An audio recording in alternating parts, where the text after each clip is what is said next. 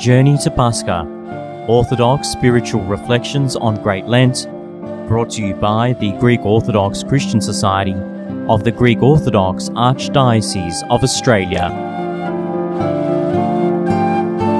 Today we bring you the scripture reading from the Gospel of Mark on this Sunday of St. John Climacus. We look at the saints for the day. Father Dimitri Kokinos, parish priest at St. Ioannis Greek Orthodox Church in Parramatta, will join us to reflect on St. John Climacus and his chapter on prayer in the ladder of divine ascent. This is the Journey to Pascha.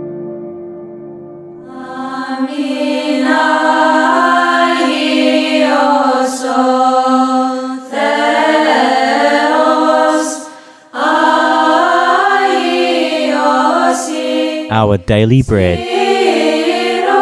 Orthodox Scripture readings to help nourish the soul.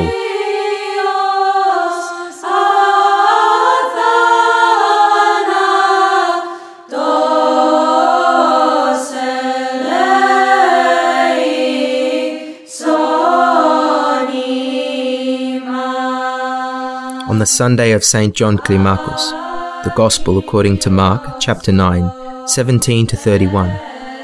At that time, a man came to Jesus kneeling and saying, Teacher, I brought my son to you, for he has a dumb spirit, and wherever it seizes him, it dashes him down, and he foams and grinds his teeth and becomes rigid. And I asked your disciples to cast it out, and they were not able. And he answered them, O faithless generation, how long am I to be with you? How long am I to bear with you? Bring him to me. And they brought him the boy. And when the Spirit saw him, immediately it convulsed the boy. And he fell on the ground and rolled about, foaming at the mouth. And Jesus asked his father, How long has he had this? And he said, From childhood. And it has often cast him into the fire and into the water to destroy him. But if he can do anything, have pity on us and help us. And Jesus said to him, If you can, all things are possible to him who believes. Immediately the father of the child cried out and said, I believe, help my unbelief. And when Jesus saw that a crowd came running together, he rebuked the unclean spirit, saying to it, You dumb and deaf spirit, I command you, come out of him and never enter him again. And after crying out and convulsing him terribly, it came out. And the boy was like a corpse so that most of them said, He is dead. But Jesus took him by the hand and lifted him up, and he arose. And when he had entered the house, his disciples asked him privately, Why could we not cast it out? And he said to them, This kind cannot be driven out by anything but prayer and fasting. They went on from there and passed through Galilee, and he would not have anyone know it, for he was teaching his disciples, saying to them, The Son of Man will be delivered into the hands of men and they will kill him. And when he is killed, after three days he will rise.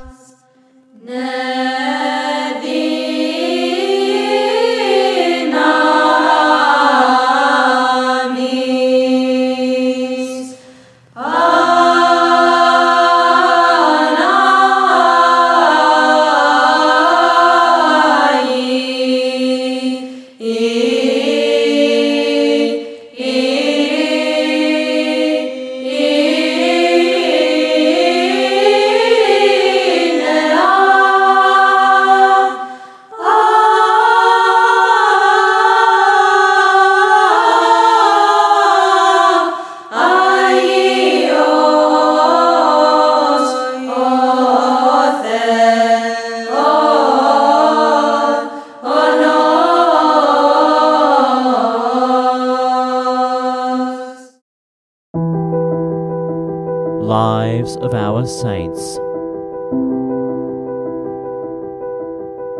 Saint Mark, confessor and bishop of Arethusa in Syria. We are told about Mark's sufferings by Saint Gregory the theologian and by Blessed Theodoretus. According to their reports, during Emperor Constantine's reign, Mark destroyed a pagan temple and converted many to the Christian faith. When Julian ascended the throne, and shortly thereafter apostatized from the faith of Christ, some citizens of Arethusa also denied Christ, and reverted to paganism. Then they rose up against Mark because he had destroyed their temple, seeking that he either rebuild the temple or pay a large sum of money. Since the aged Mark refused to do either of the two, he was flogged, mocked, and dragged through the streets. After that, they severed his ears with a fine but strong thread. Then they stripped him, smeared him with honey, and left him tied to a tree in the heat of summer to be bitten by wasps, mosquitoes, and hornets. The martyr of Christ endured all without complaint. Mark was very old, but his countenance shone like an angel. The pagans reduced the price for their temple even more, and finally sought from Mark an insignificant sum. This he could have easily given, but he refused to give even one coin for this purpose. His patience made an enormous impression on the citizens, gaining him their admiration and pity. They then lowered the cost of the temple to practically nothing in order to allow him to live. Finally, they permitted him to go free, and one by one, they all received instruction from him and returned to the Christian faith. At the same time, in the city of Heliopolis, at the foot of Mount Lebanon, the deacon Cyril suffered for a similar act. During the time when Christianity enjoyed freedom, Cyril destroyed some idols and was later brutally tortured under Julian the Apostate. So embittered were the pagans against him that when they killed him, they ripped him open with their teeth and tore out his entrails. The same day on which St. Cyril suffered, many others also suffered. The spiteful pagans carved their bodies into pieces, mixed them with barley, and fed them to the swine. Punishment reached them swiftly, all of their teeth fell out, and an unbearable stench came forth from their mouths.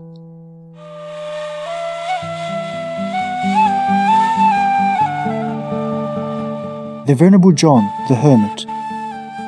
John was the son of Juliana, a Christian woman in Armenia. As a young boy, he left his mother and withdrew into the wilderness, completely aflame with love for Christ the Lord. In the wilderness, he first surrendered himself to the guidance of a spiritual director, Pharmutios, who had been found so worthy before God that an angel brought him bread daily. Later, the young John departed and withdrew into solitude.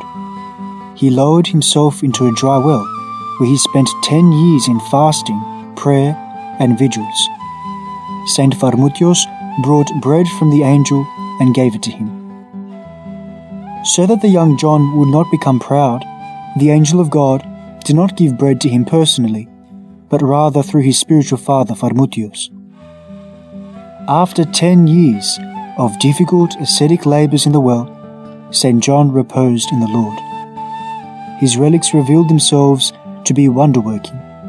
He lived and was glorified by God and men in the fourth century.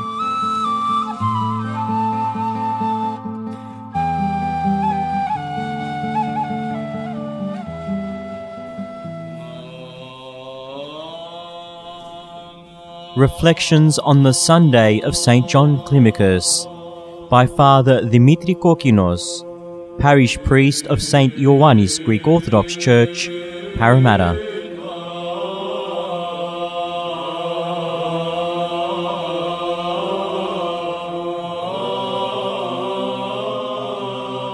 Brothers and sisters, the fourth Sunday of Lent is devoted to St. John, the author of the book Ladder of Divine Ascent. We do not know a lot about this saint, however, the book he wrote is so amazing and so spiritual that the Church decided that this book's author must have been a saint. I suspect that you too, once I read you a little bit from this book, will agree that the author of this book must have been very special and very close to God. I have chosen to read to you and comment a little on what St. John said on prayer. St. John starts by saying that prayer, by reason of its nature, is the converse and union of man with God. Prayer is huge. It is not simply something we do out of a sense of duty every morning and night, but actually converse and union of man with God. St. John continues, and by reason of its action upholds the world. My comment on this verse is that it is easy to underestimate the power of prayer. If it were not for the prayer of holy men and women, the problems of our world would be even worse and brings about reconciliation with God, which is the purpose of life. There is nothing in life more important. St. John says, it is the mother and also the daughter of tears. He calls it the mother of tears because out of true prayer come tears. He calls it the daughter of tears because out of tears of true repentance, prayer comes. The propitiation of sins, a bridge over temptations. Temptations attack us frequently. Someone dressed in a revealing way may come into our field of vision. We may feel irritated by someone's mood or behavior. We may be tempted to judge someone Prayer, St. John says, helps us fight temptations, a wall against afflictions. Afflictions, hardships, suffering is part of our journey in life. Without faith, without prayer, the hardships of life get us down. A crushing of conflicts. Everywhere you look, there are conflicts, people fighting, people irritated at each other. Prayer helps us see the big picture so that the little things that people fight about no longer seem so big. Following true prayer, we feel like loving, giving, serving. A work of angels, the food of all the bodiless spirits, future gladness. Prayer, the food of the angels, gives us a glimpse of the future gladness a happiness that is much more real and far greater than any worldly joy. It transcends the joys of this world.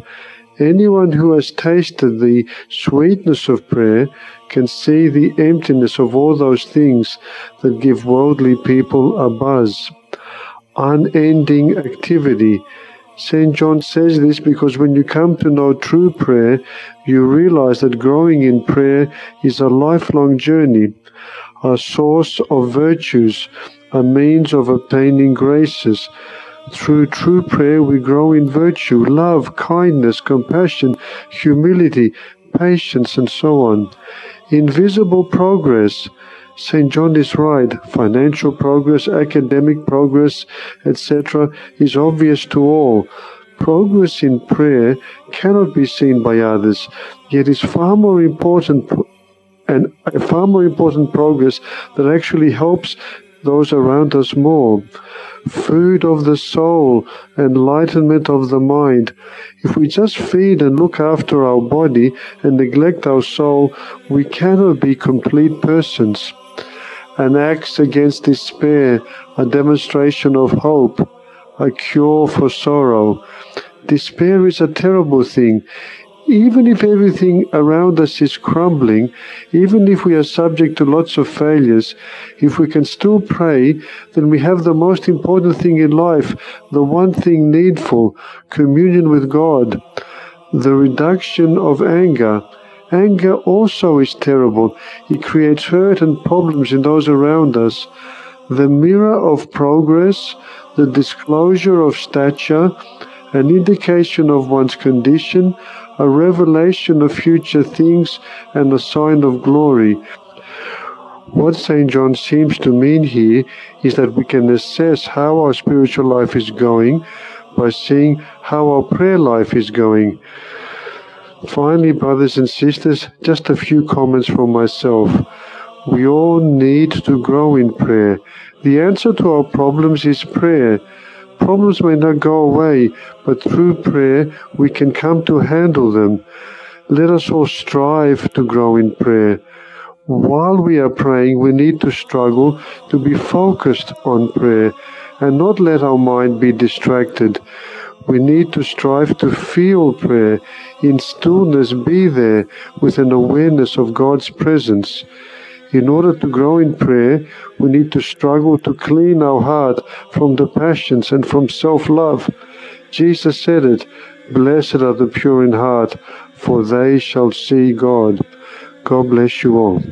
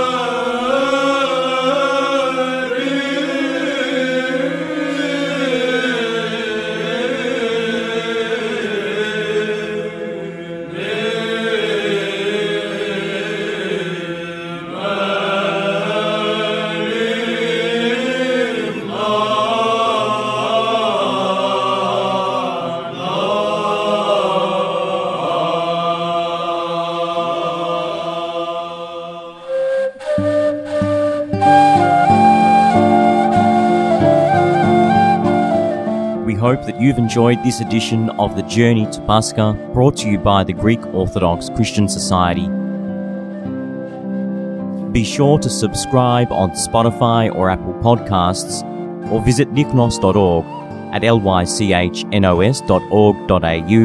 where you can find more Orthodox articles, talks, and podcasts to help you on your journey this Lent towards the resurrection of our Lord.